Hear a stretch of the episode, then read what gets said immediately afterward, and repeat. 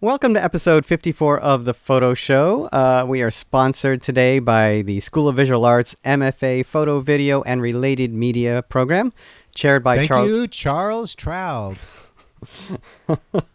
chaired by Charles Straub. so our guest today is Amani Willett, who just published a book called The Disappearance of Joseph Plummer. Uh, and so we had a, a, really great conversation about that, except that I was alone because, uh, uh yes, yes, Kai, you got stuck. I did, and you know, uh, life life happens, and uh, I couldn't make the recording, but uh, other obligations. But I was familiar with the work, and I'm I'm excited to hear what you guys spoke about. Yeah, I, it really was a, a great conversation, and we talk a lot about sort of uh, Amani's uh, upbringing and uh, his relationship with his father, which has a lot to do with the book. Uh, hmm. And you'll hear about that when we talk about it. But um, Kai, you actually just went to an event the other night, yes? Yeah, well, th- uh, thanks to the Raghubir Singh show, um, Modernism on the Ganges, that's open now at the Met Breuer. That's how you're supposed to pronounce it, apparently. Breuer, if you didn't know. And uh, because of that, there's uh, been a number of events and uh, other things happening in the city that are related to uh, Raghubeer. And last night, hosted on uh, Barnard's campus, which is you know part of Columbia University. There was a panel discussion. Uh, they had three panelists. Uh, Glenn Lowry, the uh, director of Museum of Modern Art, was there, and he was he had known Raghubir Singh since he was a grad student up at the Fogg Museum in, at uh, Harvard. So he had known Raghubeer for a very long time. And uh, a fellow photographer, a friend of his, was there, Ram, whose last name I don't remember right now, and um, and Max Kozloff, the uh, critic slash photographer writer, was also there again telling stories about uh, their time with Raghubir, including traveling to India with him, and so it was interesting. I, we got some nice insight, including that there was some contentious event at Columbia back in the 70s, and Raghubir was there, and the people stormed the stage to get to some of the other panelists, and he literally beat people off with his Nikon camera, hitting them on the head to knock them back. So there you wow. go. The Nikon, the Nikon can be used as a uh, defensive weapon, apparently. So it, it's Ram Rahman. Thank you. Yep. yep. Uh, there was also a great moderator there, and I forgot her name, but she uh, she knew Raghubir since the '70s, uh, coming by Columbia, and she told some yeah great stories about him. I think one interesting thing that came out is that uh, Raghubir is also being kind of rediscovered in India with this uh, new generation of Indian photographers coming up. They're they're kind of uh, beginning to relook at their own history of you know photographers who weren't just uh, working in journalism or anything else, but who are you know making work outside of that uh, milieu. And now, now you knew him, right? You met him through so I did, Tom Roma. I did. I I knew Raghubir through Tom Roma. Uh, Raghubir would often come to the United States and need a, you know either a place to stay or crash or but but uh, for me it was uh, a ride and so I would get mm. a hmm. call from Raghubir that you know he wanted to go here and there and I loved it um, you know he would uh, hop in my little four speed uh, manual Toyota Tercel and I would take him around places and then he would uh, take me to great uh, restaurants Indian restaurants and all and nice. yeah you know it was it was a lot of fun and it was a, a great experience and a great way to get to know him just sitting in the car and talking and listening to him both uh, criticize and uh, and uh, praise other photographers. Um, mm-hmm. there's also a Howard Greenberg event coming up on October 26th with uh, work by Raghubir Singh, uh, I think it also includes two other photographers. I don't have that information in front of me, so sorry about that. Yeah, and if you so if you're in the city anytime between now and January second, plan on going by uh, the Met Breuer and seeing the show. I mean, yeah, some of this some of this work is you know probably never been seen in the U.S. and some of it hasn't been on display in a long time. I mean, it's been a I I can the last time I remember going to any kind of show that had Raghubir's work was in New Jersey in probably 2007 or 8 mm. or something. Wow. Oh, so I have that information in front of me now, um, and I should have remembered this. So the Howard Greenberg show, October 26th uh, at 6 p.m., the reception.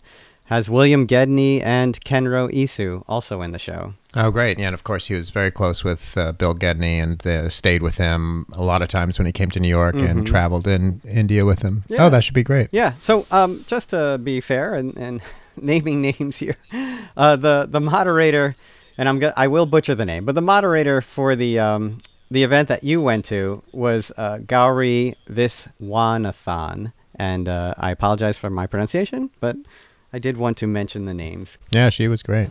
Yeah. Anyways, I look forward to hearing the show. Yeah. Uh, th- again, it's uh, Amani Willett, and um, we also will have links to how you can purchase his book. And thanks again to the School of Visual Arts. So uh, enjoy the show, everyone, and we'll talk soon.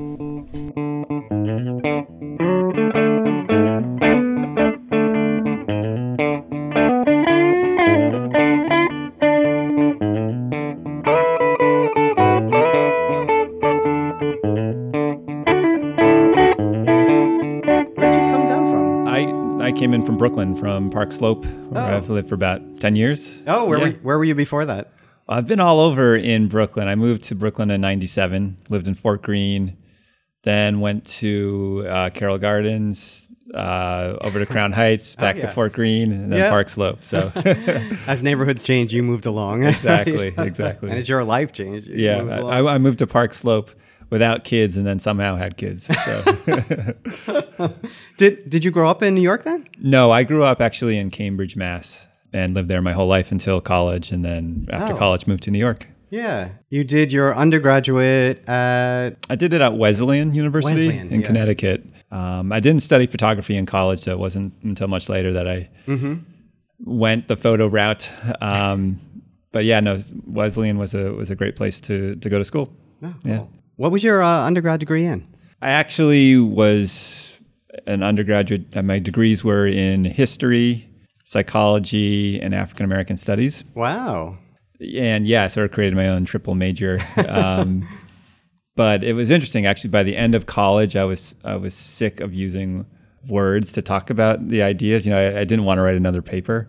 And just in my last week of college, I happened to be in the campus bookstore and saw Eli Reed's Black in America book. It had just come out, and being an AFAM major, I sat down and I was shocked. I was looking through the book and I was thinking, wow, there's a whole other way to talk about these issues that I've been writing about for years. And that really impressed me. And I, I decided that I wanted to start pursuing photography at that point. When you say you were writing about it, you mean uh, as a student or? Right as a student in my for my thesis. Oh, okay. Yeah. Yeah. yeah. And then how did that uh, transition to photography? Well, I looked up Eli Reed's information, saw he was a Magnum photographer, wondered what that was. And um, when I moved to New York, I looked up Magnum and got an internship at Magnum when I first moved here in the in 1997. Yeah, and I spent about four years working there at Magnum, and so that was really my first photographic education was being at Magnum. And it was such a treat to be able to look through the archives after work every day, you know, stay late and and learn and look at all those contact sheets and just really see how the photographer's thought processes worked. And you know, you could see how they got to the shot and you know where they were meandering and and what and and what it took. And you know, obviously you know, people put out the images that are the image that they feel in their mind is that best represents the idea. But there's a whole lot of work often that goes into getting that that one image, and it was important to learn that um, early on. Well, I mean, were you there talking to the photographers, talking to the people who work there, and then I mean, because it, it that's a in, in some ways, um, you know, you're educating yourself about photography, but you're also in this really rich environment. Yeah, I mean, really all of the above. There are, you know, there are definitely some photographers who are more open to engaging the people who work there than others. Um, but yeah, that was a huge part of it, being able to show work to those people. Some people really took an interest talking to the people who were dealing on the day to day. It was a much different environment back then in an agency. You know, there were it, it was digital was just Oh. on the horizon. So it was, you know, lots of printing in the dark room. Um, you know, photographers would bring their film in. They would, you know, and then we had a, a couple master printers who were printing everything, and then uh, really sending out distributions by mail to different picture agencies and different magazines. As dist- they call them distros, and that's what, Yeah. that's how they got the word out. And my, I think my second year there, someone said, "Hey, can you take this slide and scan it?" and I learned about scanning. It was a little Polaroid scanner, one of the first uh, slide scanners. And, oh yeah. And I became um, one of the, the people who oversaw all their their digital printing eventually. So it was a good place to be. It was a nice. You really were there. So right on, right as it happened. Yeah, and um, I, I so I worked in a, a science stock photography agency for many years. Okay. At, when it was all film, and and I remember, I mean, that back then you were packaging uh, duplicate slides and mounting things and uh, you know taking care of the um, the insurance and the mailings and everything and I mean you would you would send out all these photos and then they they'd have to send them all back to you and everything had tape and marks all over it and, and yeah the it, dupes right, yes. they call them it all changed uh, very quickly and then often you send things out at least with the prints and people wouldn't send them back and That's it was right. trying to Right, trying to track them down, and you know some of the prints were quite nice, and people didn't want to send them back. Yeah, so- you're always try, trying to figure out how can I enforce the agreement that they had to send it back. And, Exactly. Oh yeah, yeah. Uh, boy. But I also learned early on that Kodachrome was uh, particularly hard to s- film to scan. It's so thick, and it's such a beautiful film. it has such a different color film, palette and yeah. grain structure and everything else. And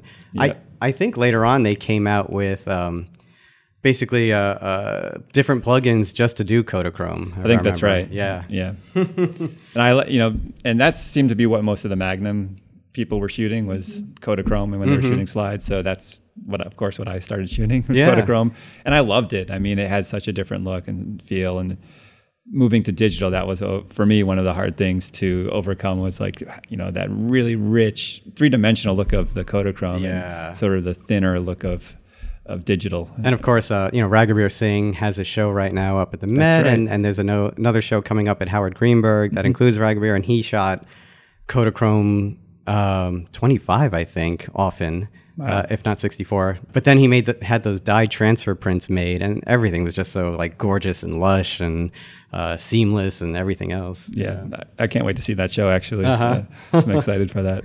So when you get to Magnum, you're, you're you said you were showing them photographs. So who taught you how to use a camera? Uh, who taught me how to do That's a good question. I think a friend of mine the summer before I moved to New York started, started t- teaching me about how to, you know, about apertures and shutter speeds and all that. But I, I remember it was Paul Fusco at Magnum said, "Oh, you got to get a, a Leica." Of course. Of course, on and the a vest or no? uh, on the huge sums I was making at Magnum as an intern, I saved up and eventually found a Leica. Was it a, an. M3 uh, used? Uh, It was it was uh yeah something like that. I can't remember. and eventually moved to an M6. But uh, yeah, that's that was the camera I started using. And it was you know it's a great camera. It's small. It's easy to carry around. I had my camera with me all the time back in those days.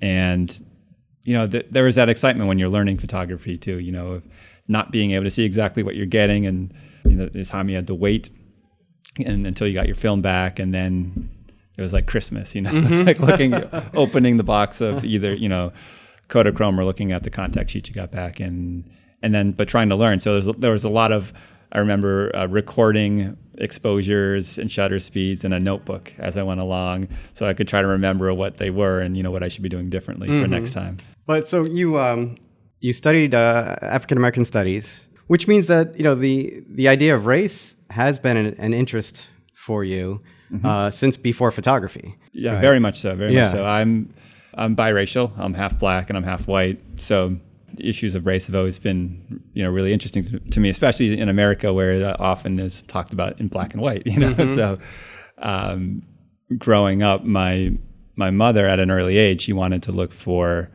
books to read to me when I was little, and she was shocked that she really couldn't find anything about black kids or mixed race kids, and so she actually started a bookstore, one of the first of its kind in the country, that dedicated to uh, multicultural children's books. Oh wow! And so from a very early age, that's you know those ideas have been in my head, and you know contending with identity and um, representation and uh, and the way society has dealt with, with those issues, the way Yeah. America we've dealt with those issues. So it has played a big part in some of the projects I pursue. Not everything, but you know it's it's definitely one of the things I've thought about, and I, you know, in going through grad school too, and, and thinking about the canon and who we who we remember within the photography community and who's important and all those sorts of things. I, you know, it's very much tied up in race and politics and identity as well. Uh, not too long ago, we had Aaron Turner on the show, who runs the Twitter account uh, Photogs of Color, and, and and we talked about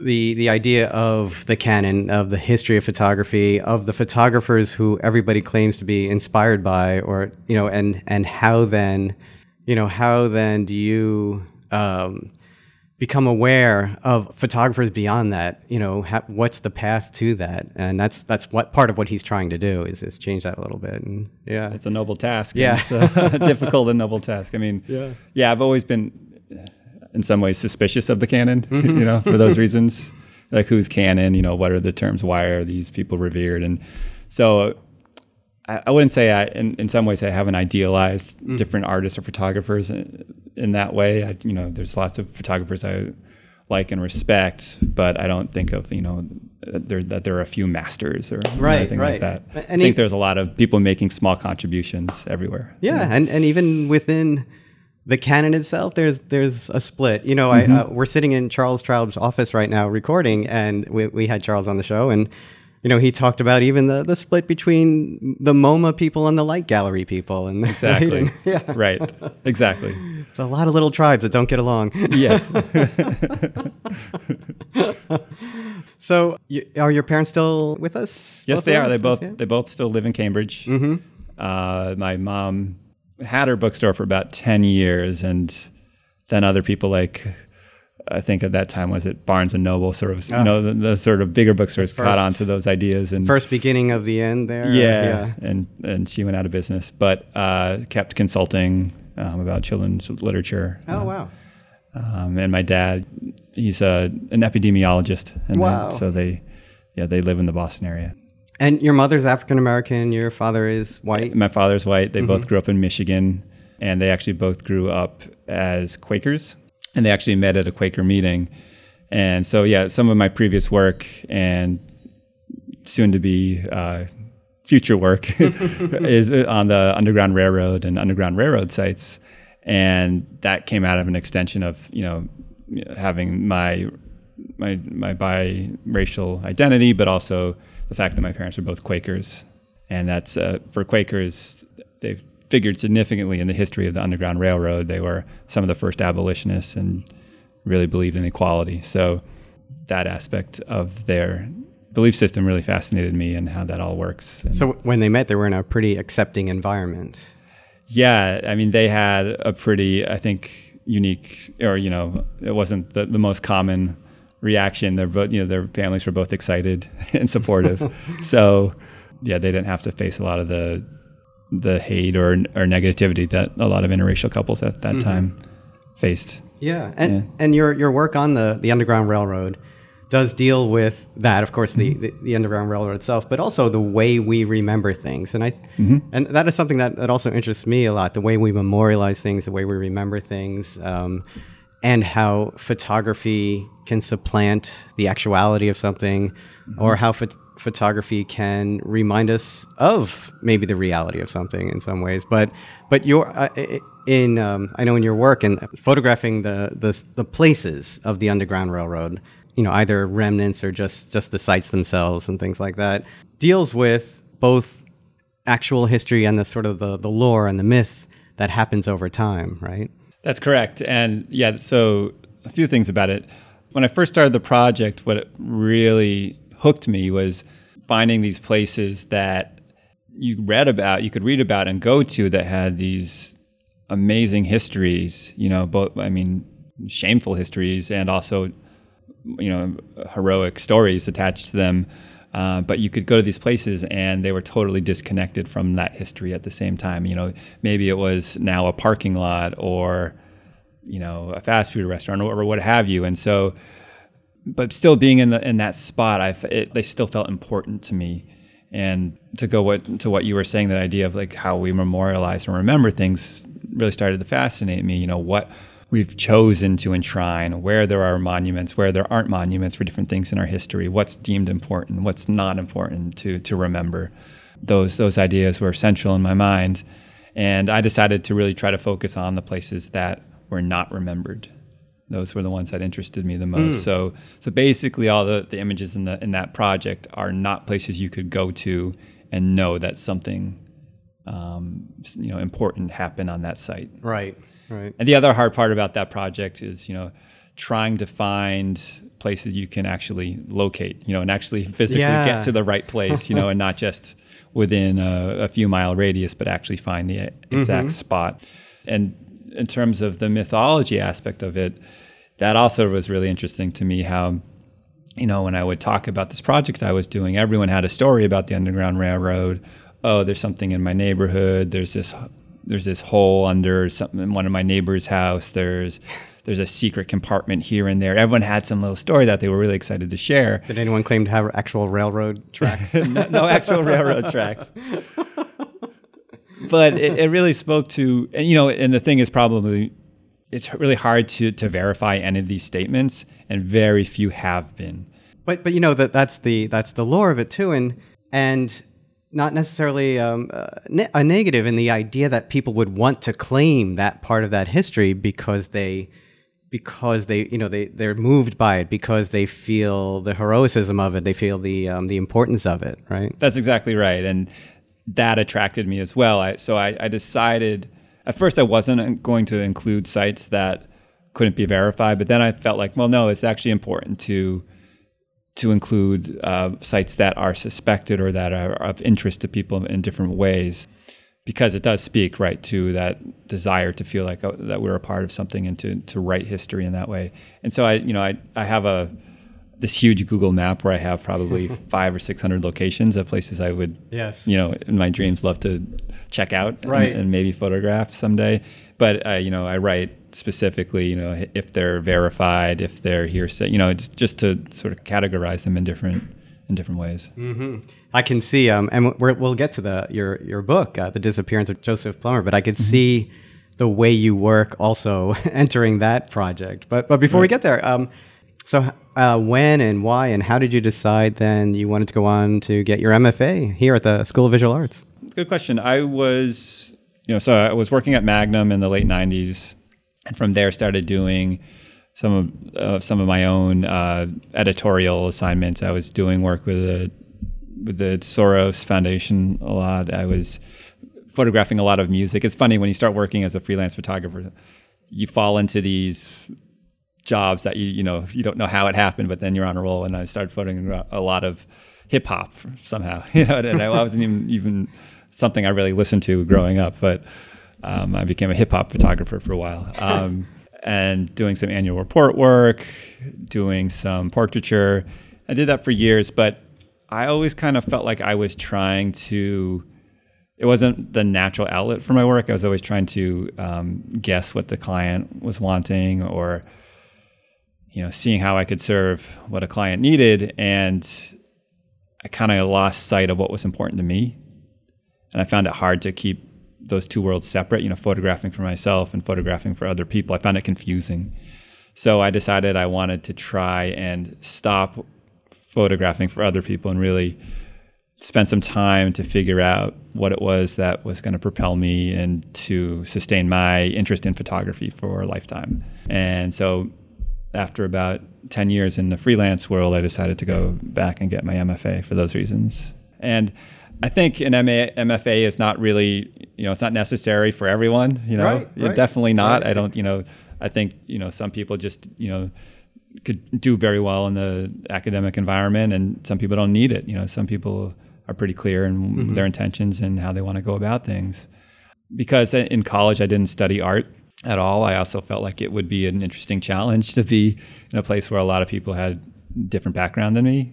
Yeah. So my you know my background in photography was mainly self-taught and working at Magnum and then being a being a working photographer and not from an art background. That's what I was going to ask. So you, you come from this uh, liberal arts education, and then a real hands-on kind of a, a place that that deals with um, you know documentary work and and photojournalism, and then you come to a, an art school where there's much more conceptual work being made and conceptual discussions being had. And so, what was that transition like for you? Just even to take a step back for a minute, when I was even when I was at Magnum, I was always more interested in the people who were like Alex Webb, who were looking at the world, uh, the color, the light, and transforming perspective, like how you know, literally transforming the way you see the world, like by the way they're framing and composing images, or the people who weren't pointing their image, their camera at the protest, but you know, turned around and mm-hmm. were looking at the what's happening behind them.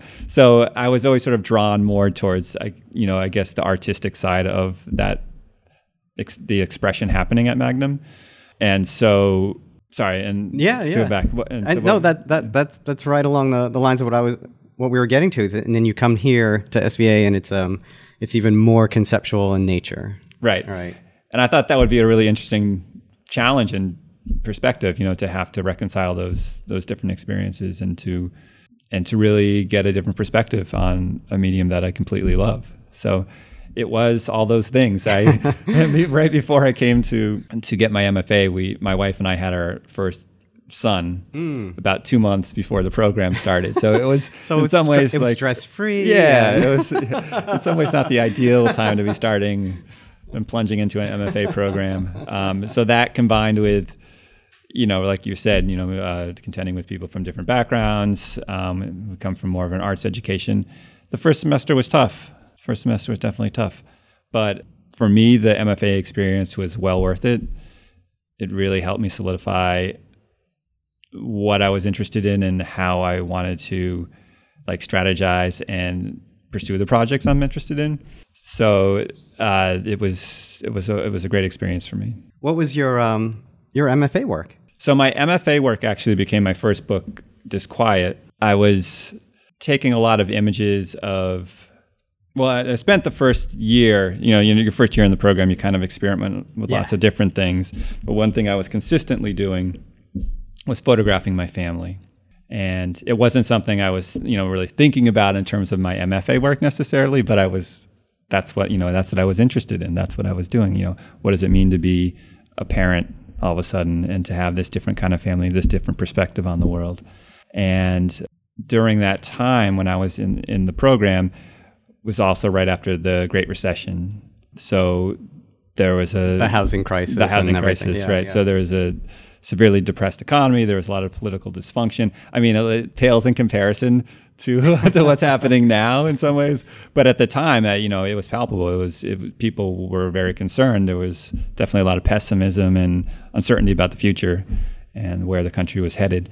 And it was also around the time that Occupy Wall Street started, and so that happened, I think, in the fall of my uh, my second year in the the thesis program, and I was really interested in that movement not necessarily um, from a photographic perspective, but I was it, it, had a lot of really amazing energy to it. It was also very loose, and I spent started spending a lot of time going down to Zuccotti Park mm-hmm. and just observing, looking, experiencing that. But one day I was down there and I was thinking, oh my goodness, it would be really amazing to try to create a project where the images of my family were sort of in a dialogue with with what was happening in the country. So I started going down to Zuccotti Park more regularly and photographing some Occupy Wall Street, you know, just what was happening down there and in the surrounding area.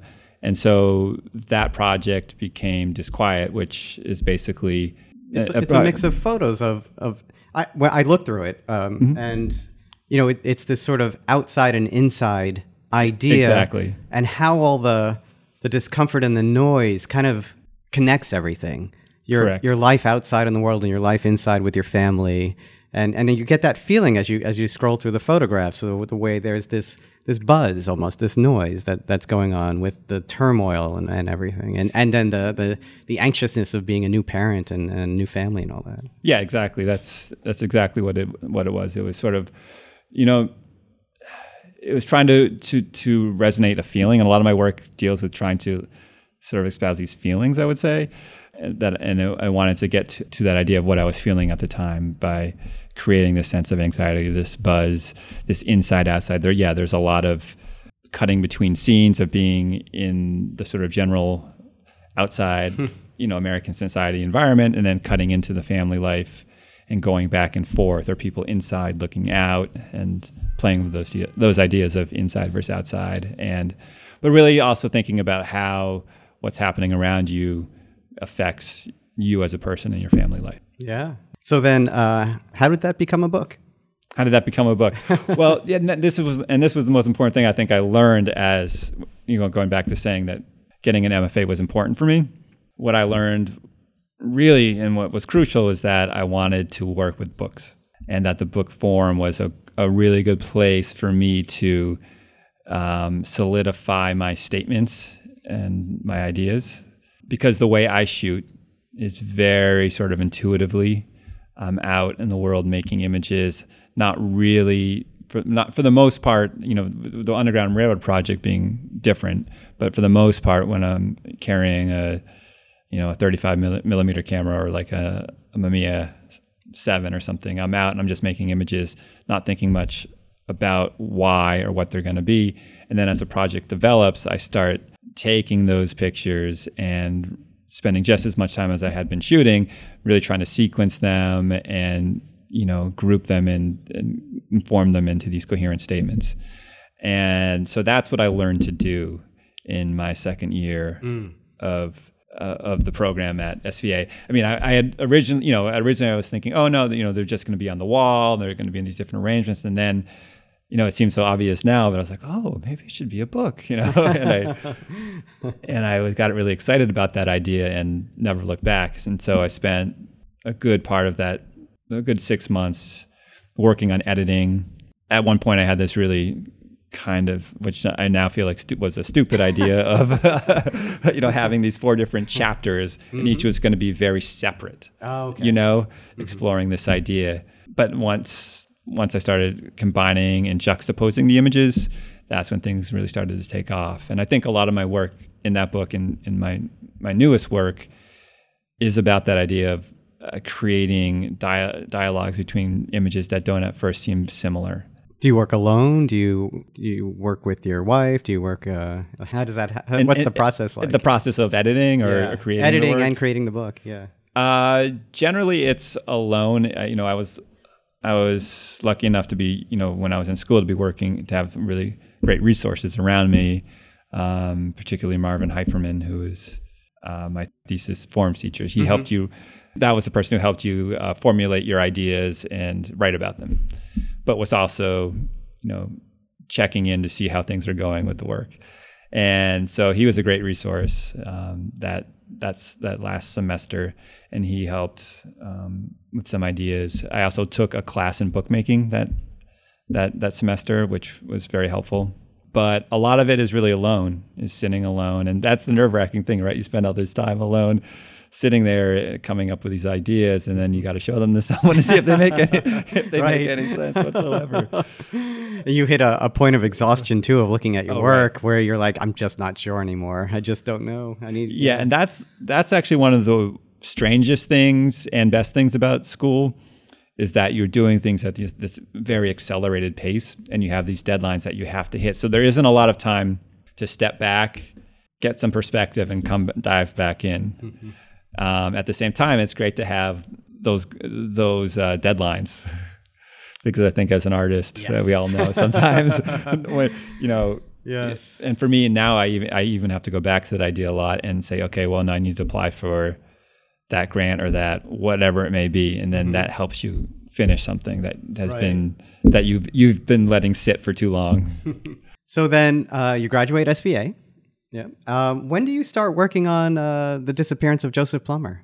Well, when I graduated SVA, I had a, a prototype for Disquiet, which I I then took oh, okay. like three or right. four months to sort of right. refine and, mm-hmm. and spend some time with getting some perspective and diving back into that work, and and uh, the next year published that book, and then for the newest book that I've just put out, the the disappearance of Joseph Plummer, that really started in about 2010 in some mm. ways.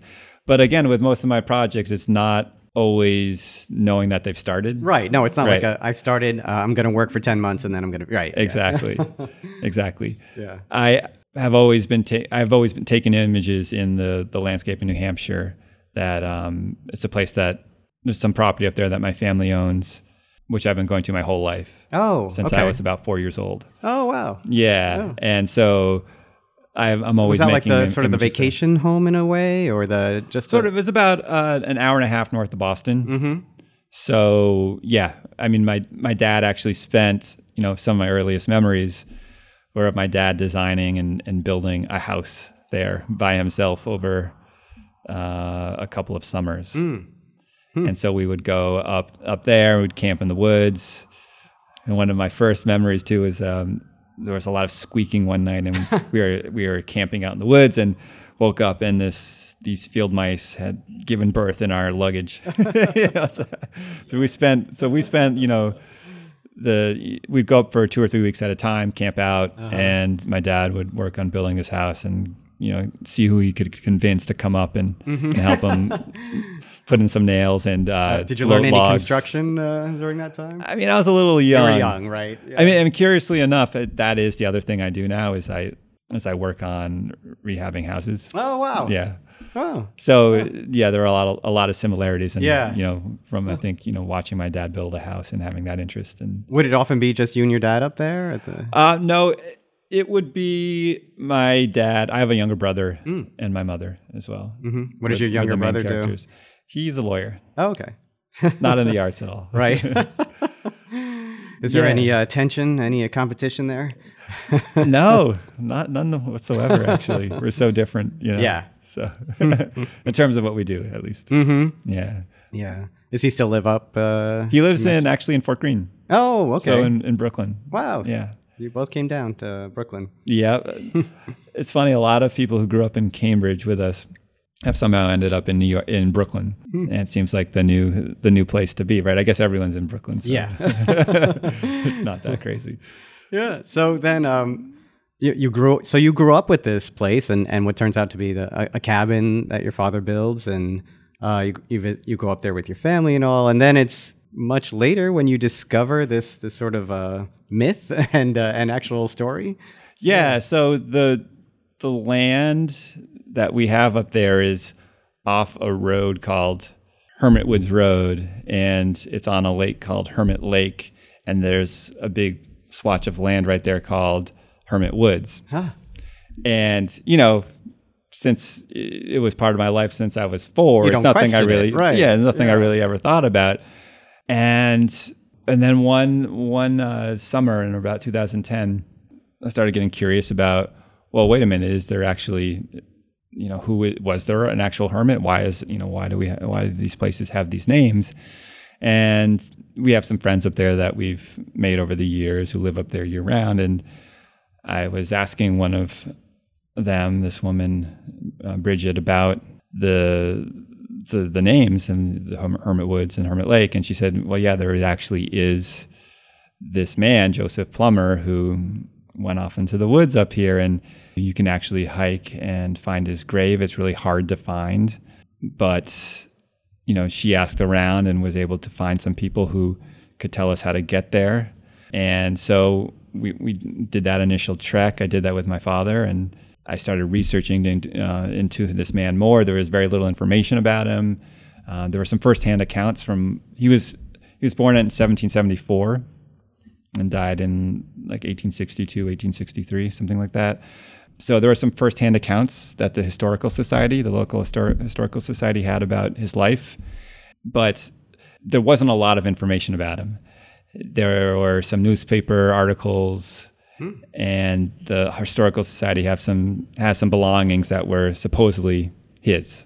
But what was really interesting about this was that there just there were these fragmented pieces of his life and you couldn't really get a sense of him from it and because of that i think is what that's what fuels the mythology And what what was the nature of the idea of you know that he would he appeared in newspapers or or stories and things like that that you were able to find records on him? Why? right so even even back in the 1800s people were fascinated with this idea that this man who had come from this town of probably a- around 100 people at that time and he just decided he needed to leave society right and go off into the woods. And so he became local this local legend even back then and people were fascinated about him and wrote about stories about him. They interviewed local townspeople about who he was and you know people had some stories that were often contradictory. And uh, so there was it was really hard to get a sense of who this person was. You know even I think I found a clipping from a, a newspaper in Washington State that had Wow. even written an article, a little article about this man.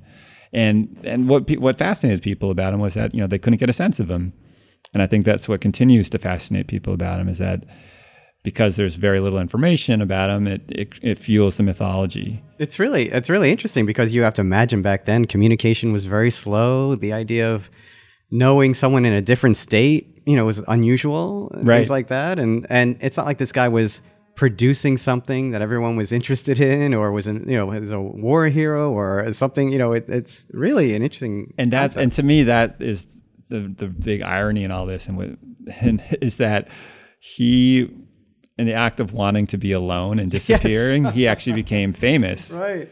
And that's a, you know that's such that's such an interesting thing Yeah. Yeah. he made himself uh, famous by accident and survived history now. survived yeah, history, Yeah. yeah. You know, and so um, I did get to see um, a sort of a preview of the book Mm-hmm. online. And and the book is out now or yeah it's out it's been out for about a week and a half now. Oh good. Yeah. Okay.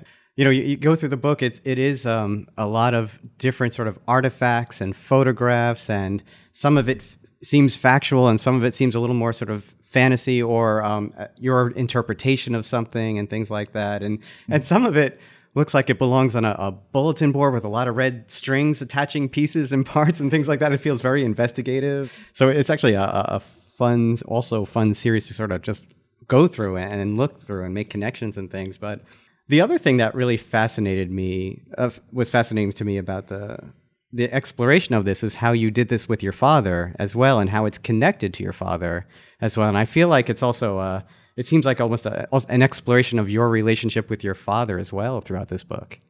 Yeah, I, I think you've summed it up all pretty pretty well there. I mean, yeah, that was I, w- I was intent on trying to create a, a a project that was in fragments and that someone could try and piece together. And that's kind of how I was experiencing it myself, as I was finding these fragments and trying to piece them together. And so, you know, I, I really through this project came to firmly believe that when you experience something in fragments, it actually increases the potential for narrative possibilities. And as a viewer, I think that's really exciting because there are no there's some there's a lot of clues, there's little pieces of information, but as a viewer, you have to do some work and create your own narrative in it within it too, and and that really interested me. My dad is is not someone who feels very comfortable in front of the camera at all, so uh, that was something that we had to to work with. And you know it, it played into him sort of representing this hermit role as well because he is someone who does not like the spotlight and wouldn't mm-hmm. want to be in the spotlight. But yeah in doing the project what i realized along the way was well oh my goodness you know this this hermit had land basically where my dad built this this cabin i mean if you look at the deed hmm. it's joseph plummer had this land and then when he died it was dispersed to many of his relatives It, so the, there's a copy of the deed at the back of the mm-hmm. book, right? That's Yeah. not a spoiler, is it? Yeah, that, that's fine. Yeah, and it, it so the, it, the land could actually be traced back to this original hermit. And so, what was fascinating to me was that you know hundreds of years later, my dad had come to see this this patch of land in New Hampshire and said, "Okay, this is where I need to build my my cabin for my retreat away from the world." And so I started seeing a lot of parallels in their stories and you know how they had a, a similar view and like respect for nature and its sublime power and wanted to um, that was that was the hardest part of the story was how how to take their two experiences and put them together in a way that didn't feel totally uh, disjointed hmm you know Right. Yeah, or contrived. Uh, Yeah. Like this is the idea I've had. I'm going to try to make it fit this. Or yeah. Exactly. Did you feel like you learned something about your father through the process? That's a that's a tough one. My dad is a very private man. Um, you know, we we've spent a lot of time hiking through the woods together in the last three or four years, often in silence. But my dad is he's an epidemiologist, so he's a scientist. Um, but I would say that being in nature is the closest he'll be to being spiritual. Like he has he loves being there. You know, you can just see it's infectious when he, when he's spending time in the woods. So, yeah, I got a lot closer to him. Doing this during this project, but it wasn't through discussion really necessarily. It was Right. it was through just uh, shared experiences. Yeah, Yeah, just spending all that time together. Exactly. Just uh, being able to talk about something, even if it's not personal. Right. Right. Yeah. and and the thing is, you know, as time as he gets older, you know, he wants to spend more and more time up there as well. So he's, I mean, now now it's all summer, all sum, you know, every year he spends a whole summer there. Is he by himself or? My mom's there Oh, okay. some of the time as well, but he spends more and more time alone in that in that landscape, Wow. which is interesting. Yeah. And then you know I think is, about well is, he, how is he inhabiting the spirit? Is the spirit inhabiting him? right I think about it yeah, and then you know and then I think about how it's become actually a more impor- more and more important place for me Hmm. as I've gotten older as well. And I've started bringing my own kids there, and Oh, nice. you know they look forward to, to getting there in the summer as well, and kind of just disappearing. So it's Yeah. it's great. What do you have planned for uh, the book and the book tour and all that? Well, it just came out. We're gonna. I think we'll be. We're doing something in Paris in a few weeks. oh, nice. and that'll be one of the the launches there. And then something in Boston in the spring. There should be uh, an event as well, um, and probably it's gonna. We're just starting to talk about doing some shows, and there'll probably be a few shows as well next in in 2018. We talked about you did Disquiet, and you did the Underground uh, Railroad, and you've talked about race and being biracial Mm-hmm. and all that. Does um, does any uh, of that idea of um, sort of wanting to get lost, wanting to not be found, sort of work into ideas of alienation about who you are and how you identify and, and all that?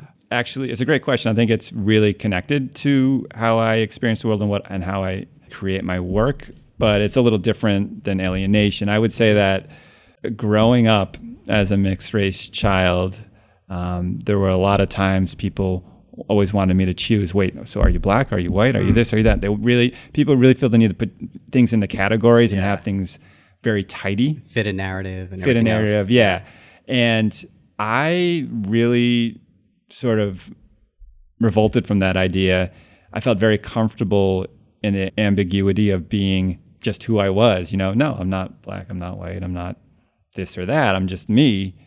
And I could see that that made people uncomfortable in some ways too, but that's how I felt most comfortable. And that's, but I think it's really translated also into the kind of photography that I want to make and that I enjoy looking at is that life is complicated, identity is complicated. I want my projects to also be complicated. You know, sometimes I shoot in a way that could look documentary, but it's not documentary work, you know, and so I, I kind of hope that it sort of defies classification as well. No, I think it does. you know, and that's um, that's not on purpose. That's uh, just sort of natural, naturally how it how it comes out. But I don't feel the need to say, okay, well, I'm this kind of photographer, that kind of photographer. So yeah, I think so. I think that experience, right? It's, it's been it's central to how I how I want to make art. Yeah. So, uh, what are you working on uh, now?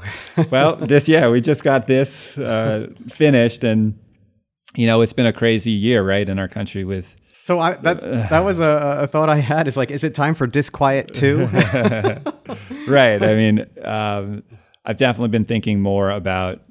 I think the next project I'm going to be working on is going to be probably more political in nature. There are some ideas I have about the idea of freedom in popular culture and the road, and I'm going to be exploring ideas of race with uh, the metaphor of the road in a project that I've just started. So I'm, I'm looking forward to jumping into that probably just after the new year, drive, diving full full speed into that uh, pretty soon. Is that something um, uh, you would do locally or travel around for? Or I, it would require some significant travel. so we'll see. I'll have to negotiate that with uh, the family and everything Right. too. And see.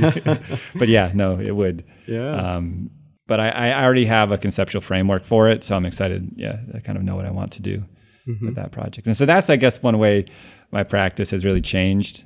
You know, since before being in school, and while I still do shoot intuitively for a lot of things, I I do have a lot more conceptual ideas of things I want to I want to approach. also, um, having kids or a kid, uh, one kid, two kids, Uh, two kids. two kids. Having kids um, makes you um, plan your time a little bit more, and uh, so you you don't want to get out there and waste a lot of time. Yeah. That's right. Do you have Do you have kids? I do. I have two as well. So you know. Yes, exactly. Um, did you mention your wife's name? I'm sorry, I don't. Uh, my wife's name is Allie. Did, uh, what does she do for a living? She's actually in digital uh, marketing. Mm. So trying to figure out what people are doing and thinking Mm-hmm. About any kind of particular topic. Yeah, and and you're doing. Do you do editorial work as well? And I, not as much as I used to, Mm-hmm. you know, here and there. As I mentioned earlier, my seeing my dad build that house sort of rubbed off on me, and and that's I, I rehabbed some buildings as well. That's how I like buildings that are being flipped or buildings that uh. buildings that I'm, uh, you know, either have someone who's hiring me to, Oh, okay. So real, like a real job doing construction work. Mm-hmm. Yeah.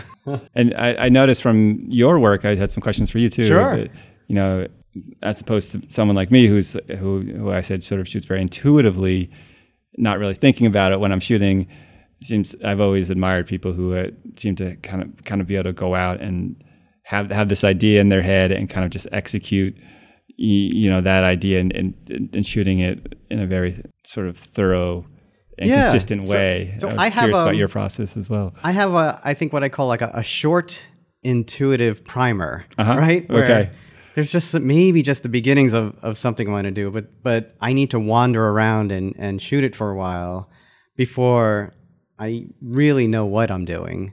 Uh, so there, there's a little bit of both in there. Gotcha. Um, and it and sometimes it's it's a year before I, I might even really understand what I'm doing. And and I brought up the idea of how we remember and how we memorialize because that has been sort of very large on my mind. Uh, I, I've spent years photographing the remnants or the disappearance of the Morris Canal, which was this incredibly important artery, you know, bringing coal from Pennsylvania to New York and clear across New Jersey, and what happened to that space. And you know, in, in I remember in Jersey City, it was in some spots it was the last open space, and so it might become affordable housing or football fields for high schools or things like that. Um, and then as you get sort of to more affluent areas, it's a park with a jog run, and, and part of the canal is still there. And, and then in between, it's it's a mall or it's a you know a little shopping center or something like that. Right. And and so that yeah, that's why those things interest me. It's like what when these things no, are no longer useful, you know, what becomes of them? Yeah, It's- I think it's always really interesting to learn about other photographers' processes and how they approach their work. yeah. Um, ha- ha- has the state of the world in the last year affected how you've thought about your work at all, and how you see yourself in relation to your work, or, or things you want to Yeah, no, so shoot? um, I, I am thinking about it a lot, uh, and and not like um, I'm taking this political side, taking the, that, that political side. I, I try to to be somewhat um, apolitical, especially with with this show and all. You know, I wanted I don't want it to be a, a show about politics. It's hard to avoid, of course, because and especially in art, it's hard to and and I'm open to talking about things and all, but yeah, I, I am thinking about you know something that that does involve how people are coping with what you know what the world is like today and what what we what the country is going through today and, and just how incredibly charged everything is today and how sensitive everybody is to anything on social media and so that that is something I've been thinking about a lot and how that could be visual Right. right Yeah. that's a tough one. Um, I've also been photographing the Passaic River, and much in this in a similar vein to the Morris Canal, because it, again, it's another one of these sort of arteries of capitalism, and and you know where it is now, and the cleanup and the environmental cleanup and things like that. But it's uh yeah, you know, having the family doing the show. I'm running a gallery in Trenton and teaching full time. It's uh, it, I'm tired. and it's only what, what right? Yeah. yeah, I'm really curious to see the kind of projects people are going to start putting out in the next year or so. You know, after just because sort of like we were talking about with Disquiet, you know, when you have we're all living in the world, but we're being very heavily influenced, you know, by the things that are happening around us. And I'm just I'm kind of curious to see if there's any trends that Yeah. that come out with the kind of projects people are. how it will translate. yeah, and not even totally explicitly, Mm-hmm. but you know, just on maybe on a more psychological or emotional level. Or Right, kinds of- I'd right. Be really curious to see and track that and see what happens. Right. Um, you know, because it did happen after 9 11, right? There was Right. a, a level of anxiety and anxiousness and uh, withdrawal and, and all kinds of things I started seeing in my students' photography. Real uncertainty, a lot of darkness. I remember, you know, for a long period of time after that. Yeah. Right. I remember right after the election, you know, just seeing on Instagram and Twitter and Mm-hmm. Facebook people, artist friends, you know, just posting like, "Oh my goodness, I can't. How can I make art now? Or how can I make art about anything but Right. you know what's going on?" But you know, life you know, in some ways, our lives go on and and people get back to what they were doing, but Yeah. but with probably some maybe adjustments, even if they're not thinking about them. Yeah, and and you know, uh, history is repetitive, and and so uh, there might be a more current topic, but the the concept behind the work might be the same in some ways, like disquiet. You know, like Right. right. So yeah, so uh, if people want the book, how should they go about getting it? Um, so the best ways to do it at the moment are from uh, my publisher, which is at overlapse.com, a really great new publisher out of London who is doing some really terrific books. People should definitely make sure to check out their site. Okay. They, you know, it can be ha- gotten also at PhotoEye. There's, I think they have some signed copies there, and you know, last but not least, hopefully not through Amazon, but but Amazon as well. Um, yeah, we were. This is actually the number one selling book on PhotoEye last week. Oh, that's we awesome. That's fantastic. Pleasantly surprised. so. Yeah, that's great. Oh yeah. I mean, is everybody pretty excited uh, about the Yeah, book? we and are. The, It's the getting- family and the parents and yeah, we've we've been really happy with it so far. It's been getting um, some good feedback, and uh, we're really happy with with how it turned out. yeah. Well, I mean, I really enjoyed looking at it online, and I will get my copy of it Right, signed. Yeah, exactly. nice, nice. And so, uh, where are you on social media? um, I'm on uh, mainly uh, Instagram and What's your uh, name? Adam Monty Willett, All right. and also on Facebook. Oh, okay. Uh, same thing. I'm on Adamani Willett. Yeah, Nice. Well, thank you very much. This has been great. this has been terrific. Thanks for having me. All right. Bye, everyone.